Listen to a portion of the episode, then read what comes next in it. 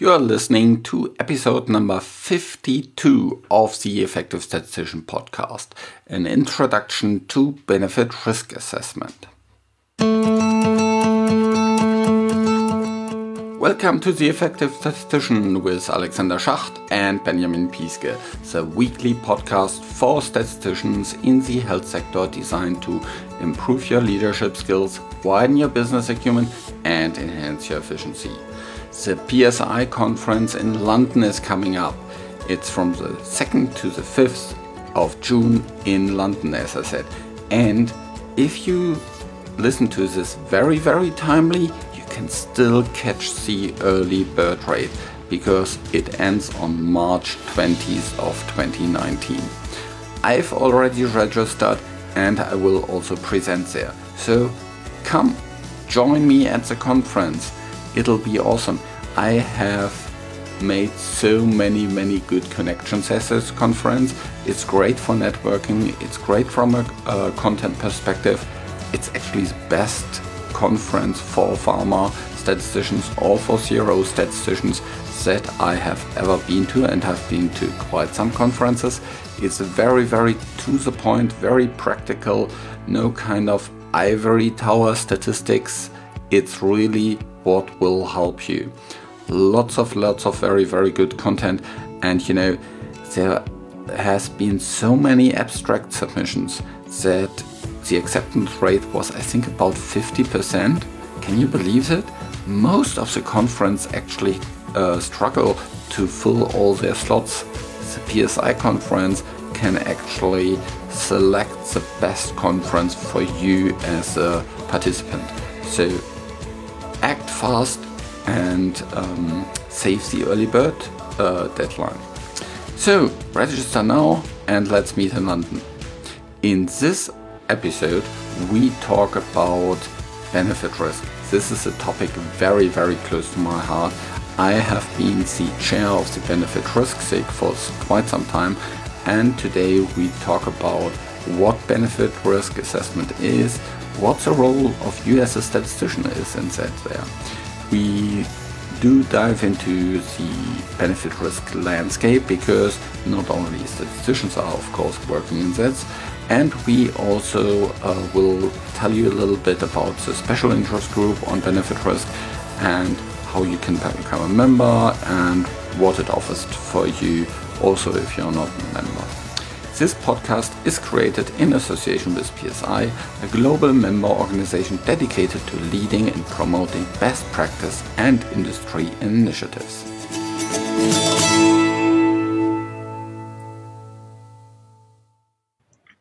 Welcome to another episode of The Effective Statistician.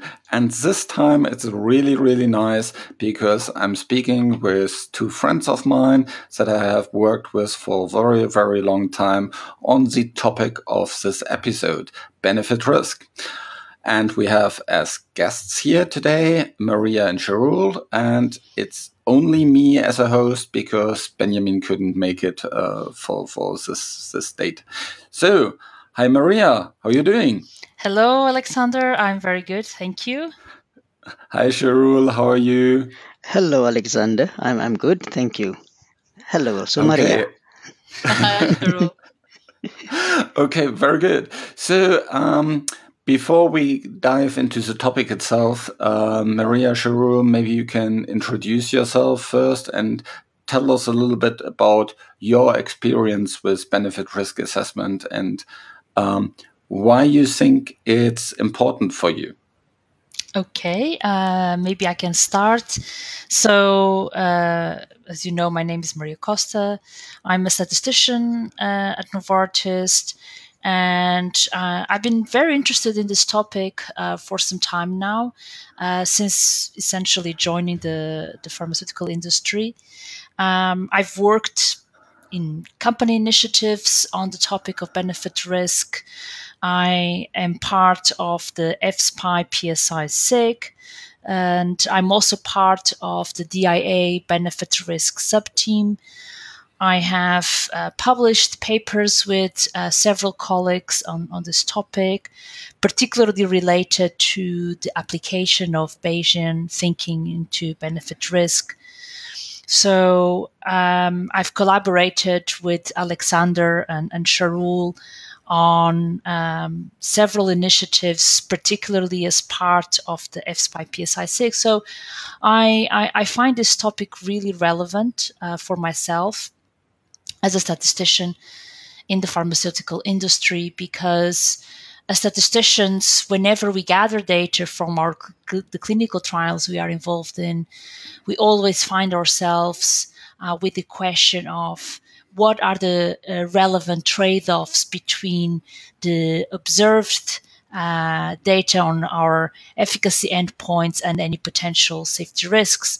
And I think the the clinical teams HTA members, etc., they always turn to the statistician for help to um, on how to interpret the data, on how to visualize the data, etc. So I think that as a statistician in pharmaceutical industry, it is uh, really our job to enable teams to make this um, assessment as clear as, as, and as transparent as it can be.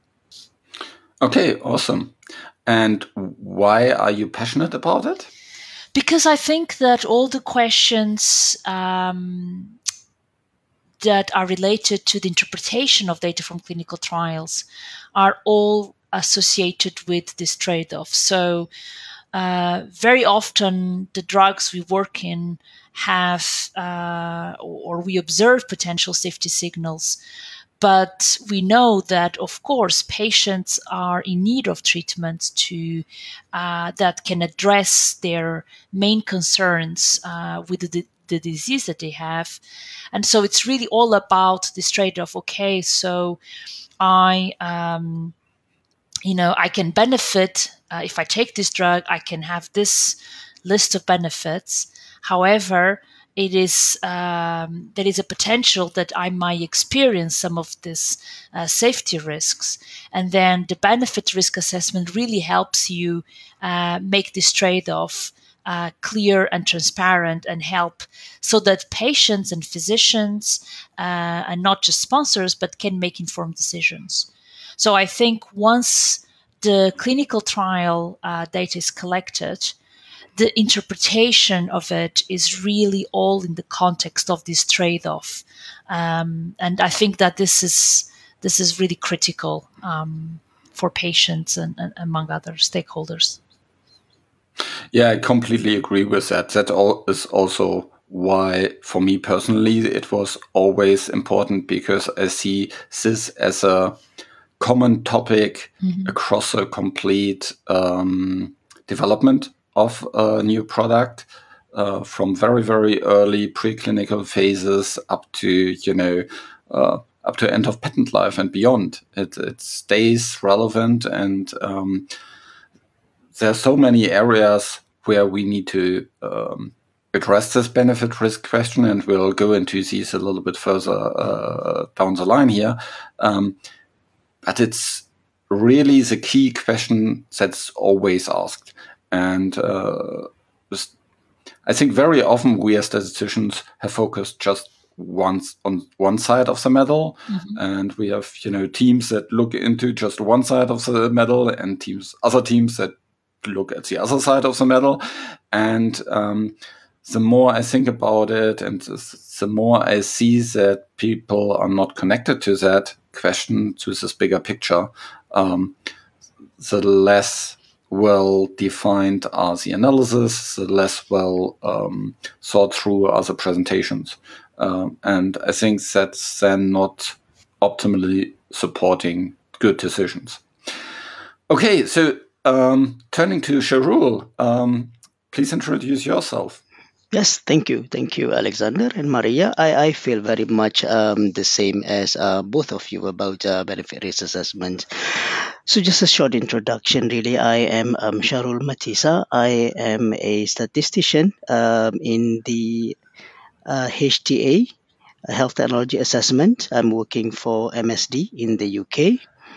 Um, prior to joining MSD, I was a clinical trial statistician at Imperial College London, where it was, I think, my um, first uh, exposure to benefit risk assessments. I think it was probably my uh, most uh, fuller fuller um, exposure to benefit risk assessment when I first encountered it. Yeah, and of yeah. course you worked on quite interesting projects actually at the time. So um, maybe you can speak a little bit about these. Yes, yeah, that's right. Yeah, I think in particular, uh, my exposure was um, through the IMI um, Protect uh, package um, 5, which focus on the uh, methodology of the benefit assessment for the uh, regulatory um, submission.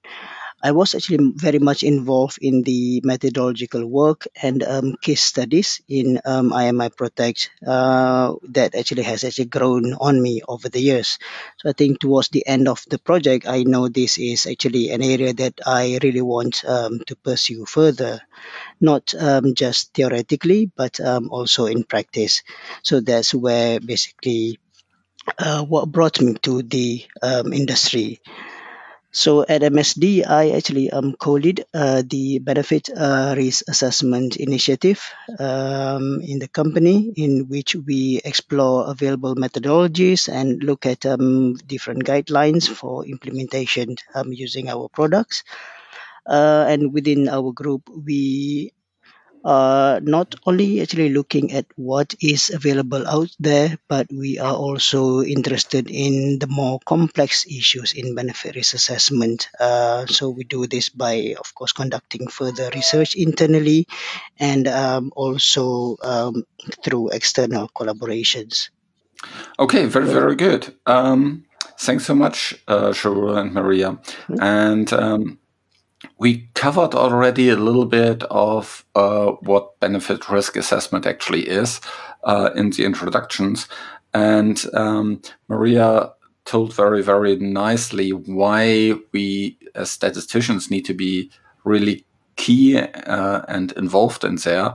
Um, and I think that is also why the benefit risk special interest group was uh, founded in the first place a couple of years ago. And there's lots of material on the benefit risk um, group uh, out there. Um, but I think, Maria, maybe you can go a little bit deeper into the topic of um, why we as statisticians need to be involved in benefit risk assessments. No, sure. Uh, and actually, as you were talking about it before, I was thinking you know, I think our role as statisticians uh, in the industry we work in, from my perspective at least, I see it as really expanding, uh, particularly in the last few years.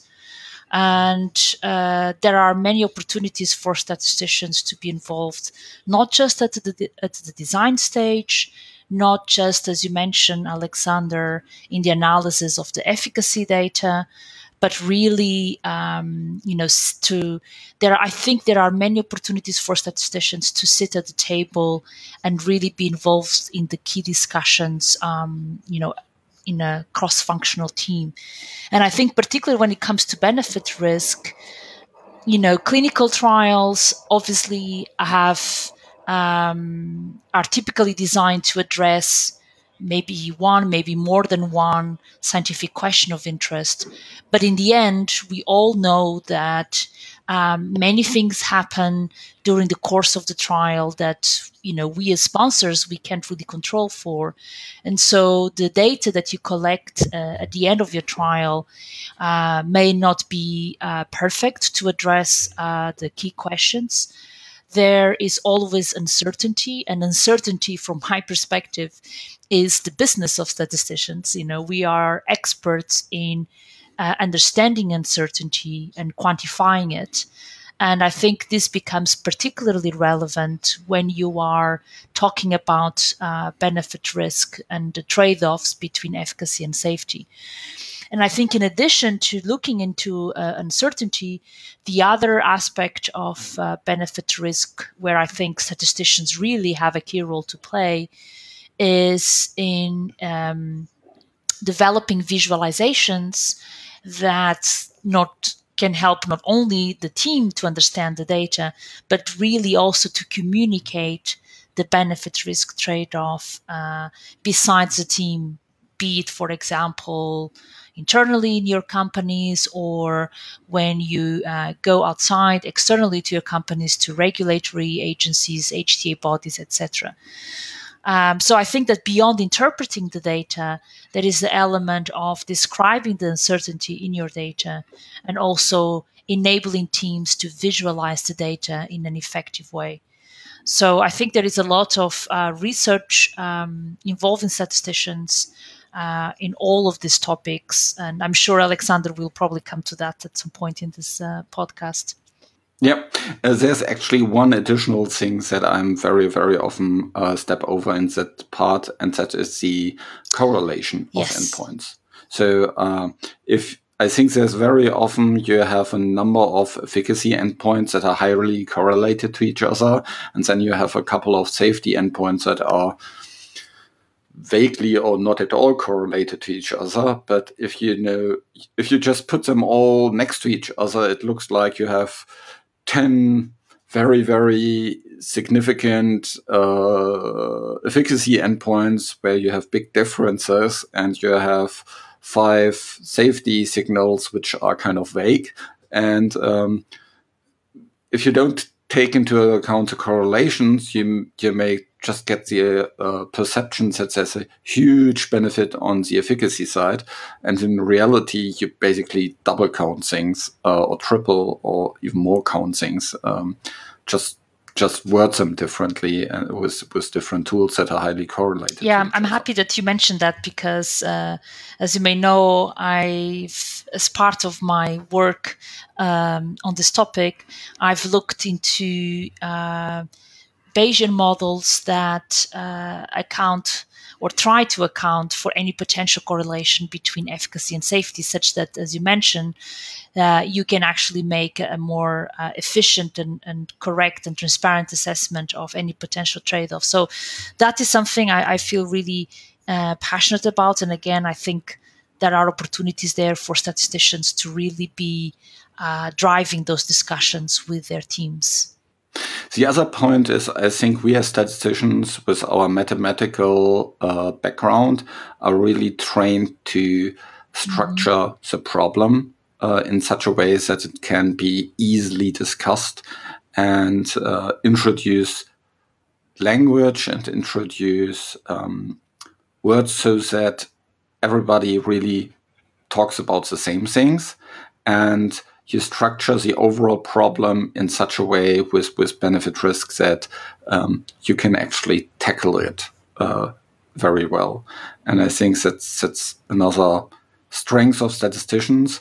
Um, actually, one of the reasons uh, that I discussed a couple of times with, with senior leaders about uh, benefit risk is that the reasons that statisticians fail is that they don't get the seat at the table uh, that mm-hmm. you just mentioned. Um, but as you said, I think that is expanding, and more and more statisticians are putting more efforts into their leadership skills to have the opportunity to sit at these tables and do exactly what you just mm-hmm. described. Shahrul, do you want to add something to that? I, I very much um, echo what um, you and Maria uh, said. I think this uh, area really provides us with a lot of opportunities um, statistically because I think for, for the reasons really it is it is a fairly new area and uh, the statistics that we use in benefit risk assessments are still in development. They are still being argued. Uh, there's really nothing there that uh, uh, really acceptable to everyone. And um, also, of course, we have the development in other areas of statistics as well, and also uh, the development in the other disease areas as well. That would, of course, um, I think, affect the way we conduct uh, benefit risk assessment. Yeah, so I think that the a lot a lot of things there actually very related, um, and uh, benefit risk assessment itself is a very big area. Yeah, in terms yeah. of this big area, um, let's touch on a couple of different situations uh, where you can actually apply benefit risk uh, methodology. So uh, we touched on kind of the um, the regulatory interactions, um, but what are other situations that you would apply these uh, uh, these things? So I guess maybe I, I can I can start. Um, I think it is you know if you if you find yourself in the in the lucky scenario, I would uh, argue that you have you know a very clear positive uh, signal in your efficacy data and no difference um, uh, versus your comparator in terms of your safety endpoints. You know, you don't need very complex uh, assessments for benefit risk to determine that you know this drug is is really doing what it should be doing with no additional burden from a safety perspective to the patient however from my experience at least more often than not you, we will find ourselves in a scenario where you have you know maybe you have met your primary endpoint. However some of the secondary endpoints that are important to fully characterize your your drug are you know the signal is not quite clear cut. Uh, the improvements over your comparator are not clinically meaningful potentially. And in addition to that maybe you know there is some concerns about potential safety signals in those circumstances i would argue that it is important to really dig uh, deeper into the extent of benefit versus the uh, extent of risk to really quantify the uncertainty there. So this will be a situation where I think that uh, a structured benefit risk assessment and even a quantitative benefit risk assessment could really uh, help the teams. And I think these are situations, you know, we, we hear a lot about um, preference, the concept of preference in drug development, patient preference, etc. And regulatory agencies are, are working as we speak uh, on, on this topic. And I think that when you find yourself in a situation where the choice between treatment A or treatment B is preference sensitive, this is also where um, structured formal benefit risk assessments can be very useful. In terms of that, um, I think you know if you have two drugs that you compare to to each other, um, that's a classic scenario. And if you have just one drug that you compare to the placebo, that's also a classic scenario. I think it's also relevant if you look, for example, into different uh, doses of the same drug and you want to assess kind of um, if the higher dose better than the lower dose, and that is you know very nicely, very often um, represents a typical case for benefit risk assessment because the higher dose may be more efficacious, but also mm-hmm. carry more risks. And uh, this is exactly where you know you need to have a very good benefit risk uh, assessment to come up with the argument of why you want to go for one or the other. And um, I think there's lots of situations where um, there was a disagreement on this topic, and and if you don't have you know structured um, the problem in a nice way, it's very very difficult to disentangle this disagreement and, and see where really kind of the the uh, the problems are. And it's interesting because you know we hear that so many uh, drugs fail in the late stages of development because of the mean potentially wrong dose or if they do succeed you then have you know post marketing commitments or post marketing studies to actually fine tune the dose. So I, I, I, think we should not underestimate at all the uh, benefit risk element of choosing uh, those at the end of uh, of your phase 2b studies. Speaking about that, I think we can speak about from a design perspective about benefit risk, but we can also think about, you know, different situations across the um, life cycle of a product. Shahrul, what do you think are there the different situations where benefit risk becomes important? I think benefit risk uh, assessment is important and um, it is important in basically every situation. Um, I think, like uh, Maria mentioned earlier, uh, it is probably more um, required uh, for a structure benefit risk assessment when you uh, observe something that is uh, not um, really clear cut so when we have something that's already clear, then uh, whether the benefits outweigh the risk, then it it does not uh, matter anymore whether we go for a full uh, benefit risk assessment. In terms of the uh, the life cycle of the uh, product, the methodologies would not change. I think what would change is the um, focus, uh, the decisions to be made, and um, how much um, resources that we actually need um, to put into the benefit risk assessment itself. I think the key point um, to these um, assessments is that we are transparent in the decisions uh, that we reach that we can actually document them and um, defend our decision based on what available evidence uh, at the time. I think on this point, I am actually um, glad that the uh, European Medicines Agency uh, actually adopted the uh, use of effects table as part of their marketing authorization assessment.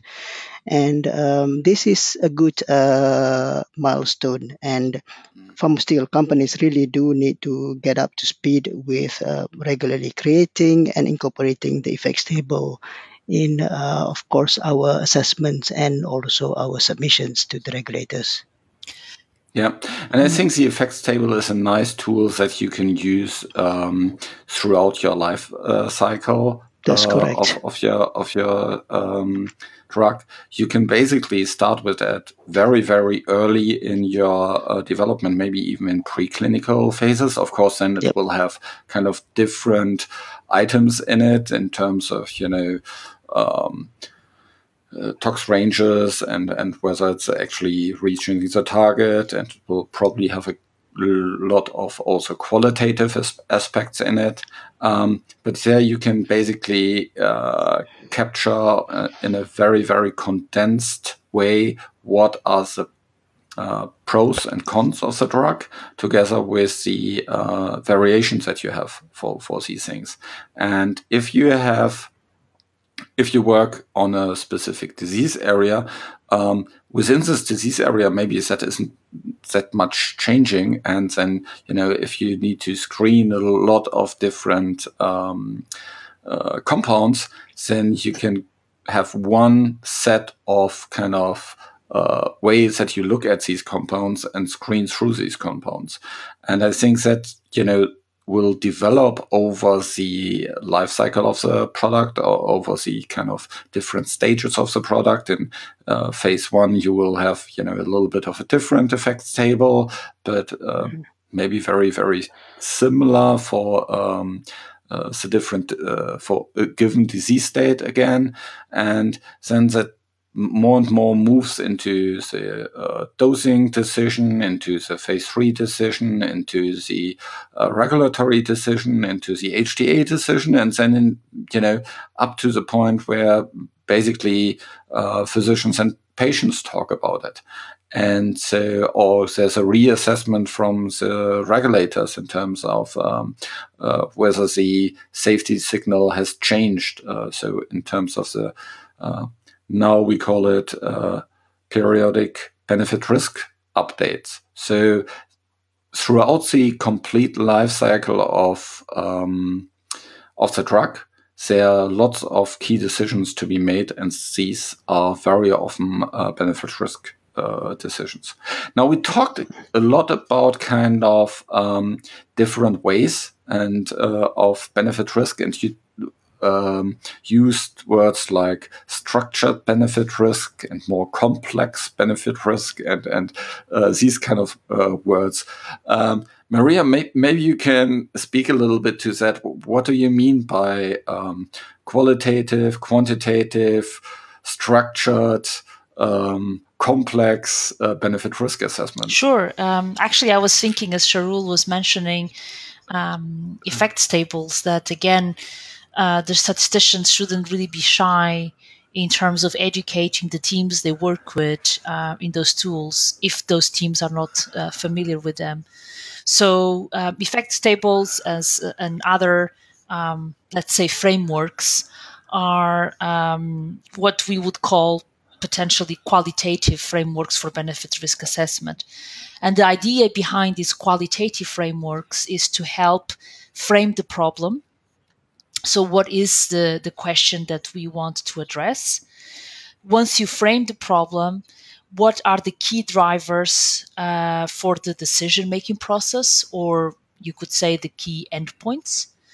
Um, and then once you have uh, that identified as well, these qualitative frameworks can help you um, can help make clear what are uh, potential deficiencies in your data. So, for example, if there are imbalances in terms of missing data of some kind or in terms of specific intercurrent events of interest, these qualitative frameworks can really help you, um, you know, put all of that together, make it clear. This is the uh, question. This is the framework. This is, you know, the data that can help us answer that question. And in terms of the effects table, we talked a, a couple of times about that. For those that actually don't know what it is, it it's basically captures all the key um, benefits and risks for your drug um, compared to a relevant comparator. That could be, you know, placebo or another drug, or it could be different doses um, in one bigger table. Um, and it uh, describes for each of these endpoints uh, the variation, um, could be confidence intervals or something like this.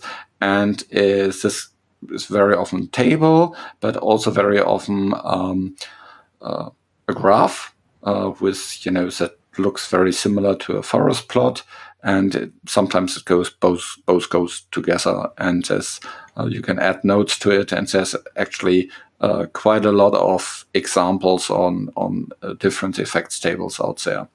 Uh, so. And I think the key thing is um, it looks very, very easy, but it's not that easy to get to such such such a easy interpretation of the overall data because there can be lots of arguments about um, how you display these kind of things, how uh, what is the important endpoints that you need to include. Um, so I think the just getting to this effects table is already quite an interesting experience because it will highlight all the key discussions that you have. Um, um, so mm-hmm that's a qualitative mm-hmm. approach yeah and i was going to add to that and i think often the so obviously the framework itself is very useful but as you mentioned the discussions that the team has in order to get to uh, a final effects table i think that probably they are uh, even more useful in a way because it's an opportunity for the team to really um, you know get to the bottom of their data really understand the potential and the deficiencies of their data etc and feel confident in communicating yeah. that so so i think qualitative frameworks are a really important if not you know crucial first step to any uh, benefit risk assessment and if you apply these frameworks these qualitative frameworks uh, this is what we would call a structured uh, benefit risk assessment, the first step in, in that, because it really helps you structure your thinking. Um, so once you have that, you can then move forward if if there is a need to uh, what is typically called called a quantitative benefit risk assessment, and there are a variety of methods out there and Shahrul as part of your work with IMI Protect uh, I, you know you you guys uh, did a very exhaustive and comprehensive assessment of a number of these tools for quantitative benefit risk assessment. And the idea is really to then um, try and quantify uh, this trade-off between uh, benefits and risks somehow be it, for example, through uh, you know a benefit risk score or a benefit risk ratio or um, a probability statement. There are a variety of tools. They all obviously have advantages and disadvantages, uh, depending on the question you have at hand or the um, data that you have collected. But this is, I would say, this is the key difference. But maybe Shahrul, you can speak through your experience as part of IMI. Yes, no, I think our understanding, um, yeah, perfectly match. So that that's that's a good thing. I think in um, Protect as well, we also uh, went a little bit further, and uh, we we also defined what we call as the fully um, quantitative benefit risk assessment, which then uh, starts to take into account of the different uh, perspective or different patient uh, preferences or the decision makers' uh, preferences into the assessment, and then eventually uh, puts everything together to trade off the benefits and um, risk. So that's uh, I think another um, probably another terminology that uh, yeah, I think we would like to uh, introduce here as well. So, so I think in terms of the chronology, we would have a qualitative as the first step, and then you can go a little bit further to a quantitative assessment, and uh, then if you you are in a very complex decision making situation, then you would go for a fully quantitative benefit risk assessment, which would be the most um, exhaustive um, method um, to use. One thing I would add to that mm-hmm. uh, is that um, I think it's important to highlight the fact that all all of all of these approaches are really there to support teams in making the decision. That's correct. But will not make the decision on behalf of the team. Yep. So you know you make your benefit risk assessment. Uh, it really is just a tool to support you and not to, to replace the clinical judgment. Yeah, and I think that is a very very important thing. It's it's not kind of a black box uh, data in decision out kind of thing. In terms of um, the quantitative approach, I think the if you break it down to let's say a very very simple thing, you have two drugs that you compare to each other. One drug uh, is more efficacious than the other. Uh, but also um, carries more risk. And now the question, of course, is what's more important, the treatment benefit or the risk difference? And where the preferences come in is they tell you, um, they can give you weights in terms of the trade-offs that you need to make, the trade-off between the efficacy side and the safety side. And um, there's tools that that Shahrul alluded to that help you to do that if you have even more than just these two endpoints. If you have multiple endpoints, uh, that you can come up with with an overall weighting of these different um, endpoints, so that you basically can match them all onto a single outcome. Actually, you know, from a medical po- point of view, we often see that as being quite difficult. But in the end, we are doing these kind of things in our head all the time. So if we, let's say, buy a you know a car and we need to select between different cars um, that have different features, different prices, um, we do the same thing. Yeah, we we have uh, pros and cons, and uh, we try to match everything to the same unit, maybe you know euros or pound or dollars, and um, then we make our decision in the end. So, um, and there, of course, our personal preferences play a big role. Yeah, so so family maybe a big car is more important than a powerful car. um, so, and I think the same holds true here for the uh, medical situations. Um, so, um, I just want to make sure that um, you know this is not seen as something that is kind of obscure or non-intuitive. it's actually something that we intuitively do anyway. And I think these these tools help us to quantify things, to make it transparent, explicit, and that really we have a terminology to talk about these kind of things. So that is really, really important. And we we talked al- already about protect a couple of times. Um, there was there's lots. Protect is kind of one area where you can find a lot of sources on that.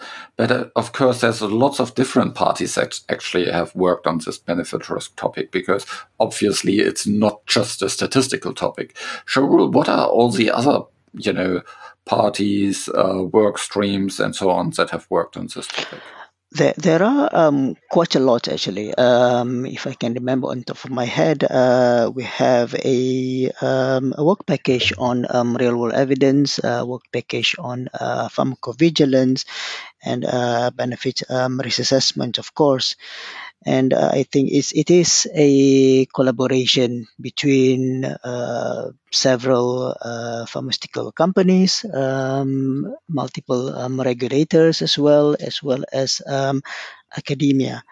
So it is a big a big collaboration. I think it was a, how long was it? I think over five years um, project. So there are a lot of uh, outputs actually uh, from benefit uh, from um, Protect itself. So I think in the end, what what we really want um, to achieve um, through Protect is that to see how are all these different areas actually come together for the purpose of the assessing the uh, benefits and um, risk of um, a product. So it is it is it is a big big a big big um, collaboration. Yes. In terms of that is IMI mm-hmm. Protect, mm-hmm. but there's lots of other kind of groups beyond IMIs uh, uh, Protect that uh, work yes. on this. Can you maybe ah, mention right. a couple of the important yes. ones? Yes. Um, so I think follow on um, from the um, Protect work, uh, there is um, currently now a um, an IMI um, also um, consortium on um, vaccines uh, benefit risk uh, monitoring. So the one's called IMI Advanced. I believe uh, the consortium is changing its name to uh, VAC for EU. So this VAC for um, EU. So I, I, think from now on it's uh, going to be um, called that and um, of course the, the there is the uh, the new um, IMI project on um, patient preference called the IMI Prefer. Prefer. Yeah. So that's uh, the one as well. So I think the, these are the two main ones that focus uh, very much on benefit risk assessment.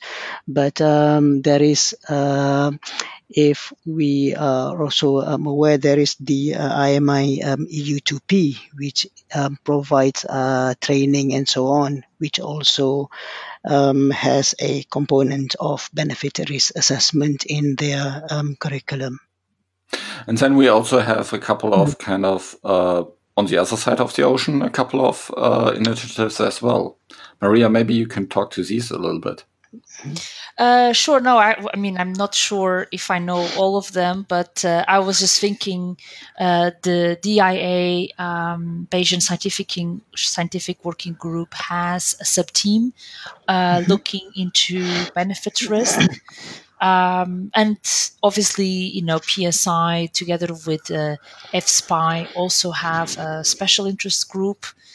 The other mm-hmm. thing I wanted to to bring, and and this maybe is more related to the topic of uh, patient preference and the link to benefit risk assessment.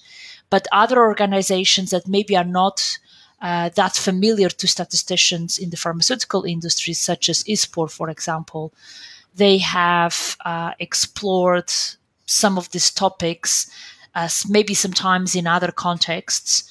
But I think if you want to um, learn about the topic from a very general perspective, uh, you can maybe extend your uh, field beyond the, the standard, if you like, pharmaceutical um, area. So, mm-hmm. yeah, yeah, absolutely. And ISPOR has uh, written two position papers on that. Um, if you search for MCDA, multi criteria decision analysis, uh, then you will find these things. There's, there's very often this term MCDA uh, is used in, in uh, association with quantitative benefit risk assessments. It's interesting, you know, because actually now uh, we mentioned the concept of preference, uh, patient preference, or stakeholder preference a few times um, in this conversation. But what I find is that uh, when you speak to colleagues that maybe come from a slightly different background, you know, mm-hmm. colleagues that are maybe more involved with um, uh, with ISPOR, with other areas that are nothing to do with life sciences. Um, it's interesting how we seem at times to speak a different language, but actually we are talking about the same things. We just use maybe a slightly different terminology. So I yeah. think it is really an opportunity for you to stretch yourself and to see things from a different perspective and to um, and try to understand how you can learn from from them if there is anything to be learned that you can incorporate into your day to day and vice versa it's very it's been a very interesting ride In terms of that, actually, we now um, used a couple of acronyms. We used a couple of um, resources and mentioned them here. We'll put links to all these different materials into the show notes. So um, just go into the show notes after you have listened to this, and then you can find lots of links and and, and further readings. Um, Maria, you just mentioned the um, PSI benefit risk uh, special interest group, and uh, you mentioned you're part of that. Actually, you're chairing it. yes. Now, uh, after I handed this over to you, and uh, mm-hmm. so um, maybe we can uh, talk a little bit about this uh, special interest group uh, and actually what it's doing. Sure. Uh, actually, this is really, I mean, my journey into benefit risk uh, has been, I find, a, you know, a, an interesting one. Maybe not so obvious, but uh, because when I started being involved um, in that special interest group, I I wasn't really that aware. It was at the beginning of my career in the pharmaceutical industry, and I wasn't really, I didn't really have that much experience insight into that topic, uh, particularly as I was very much working in development at the time. But in any way, fast forward a few years, I've you know I grew uh, my interest in this area grew a lot. And to be honest, Alexander, I don't actually remember how I got to join the special interest group, but maybe you know that's that's for another conversation. um, but yeah, so we are a group of um, statisticians. I would say now that we actually come from very different, um, we bring a lot of different experiences, different backgrounds. We have people who um, come maybe from more the safety side of things people that come more from a post marketing uh, side uh, of drug development. And now we even have colleagues that come from outside drug development. So I think the group has really expanded, and that, in with that, you know, brings a lot of really interesting discussions. We, uh, our remit is really to uh, explore and advance the, the, the field of benefit risk uh, applied uh, to drug development. Um, not necessarily just late phase, but you know, in, in all uh, areas of the drug development pathway. We the aim is really to contribute to shape um, this uh, area and learn from each other and teach others. Uh, you know, if there is an opportunity to do that, and I would make a very uh, shameless shout out to uh, the upcoming course we are organizing as part of the PSI conference. So, if you are planning to attend this year's PSI conference, which starts on the 2nd of June in London, then uh, we will be uh, organizing a half day course on preference elicitation Um, you know, we've mentioned it here a few times, and I think that is because this topic is getting really, really a lot of traction within drug development, within companies, particularly. And regulatory agencies, and I'm thinking particularly the FDA, is about to release five to six guidances on the topic. Um, I think the EMA is all has also been exploring this topic, and so we feel that it is time for statisticians to be up to speed on what is a preference, uh, how to elicit preferences, how to use the outcome from such an elicitation to support uh, decision making, for example, in terms of benefit risk. So it's all about empowering statisticians to get a seat at the table where it matters.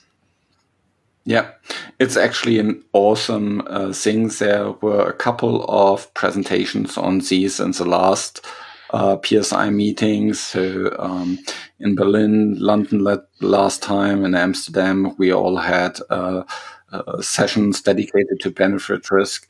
And um, it's always a very, very interesting topic and something that um, often you don't learn so much in your standard um, academic career.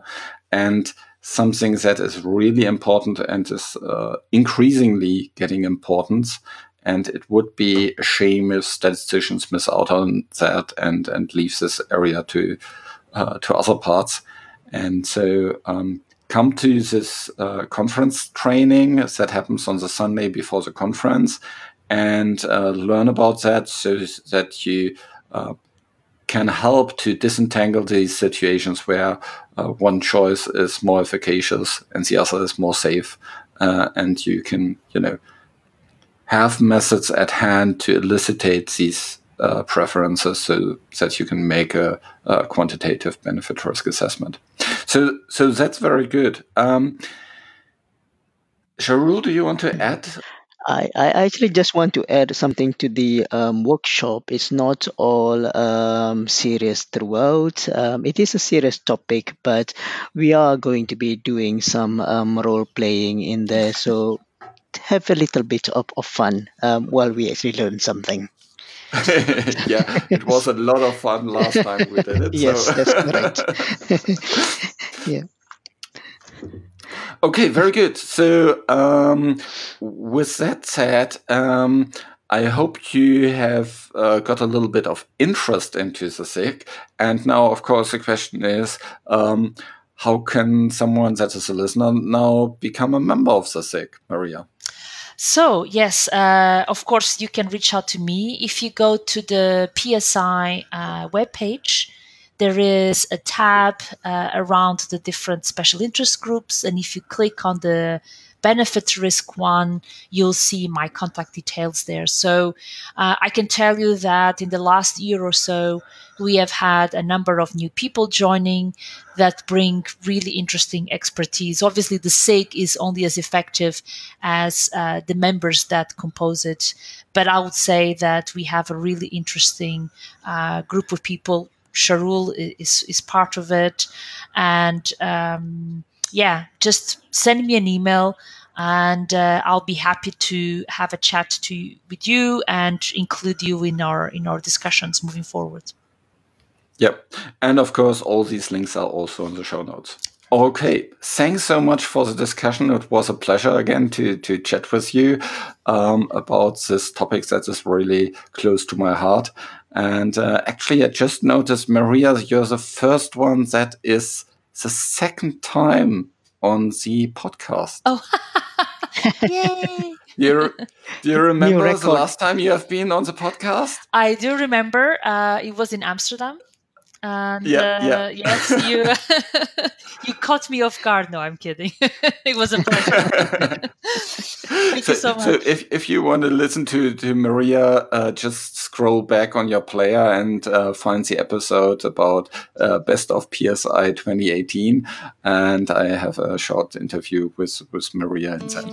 Okay, thanks so much. and uh, see you all in London for the course. Perfect. Thank you so much, Alexander. Thanks, Alexander. Thanks, Maria. Thank the show was created in association with PSI. Let's meet at the PSI conference. Thanks for listening. Please visit theeffectivestatistician.com to find the show notes and learn more about our podcast to boost your career as a statistician in the health sector.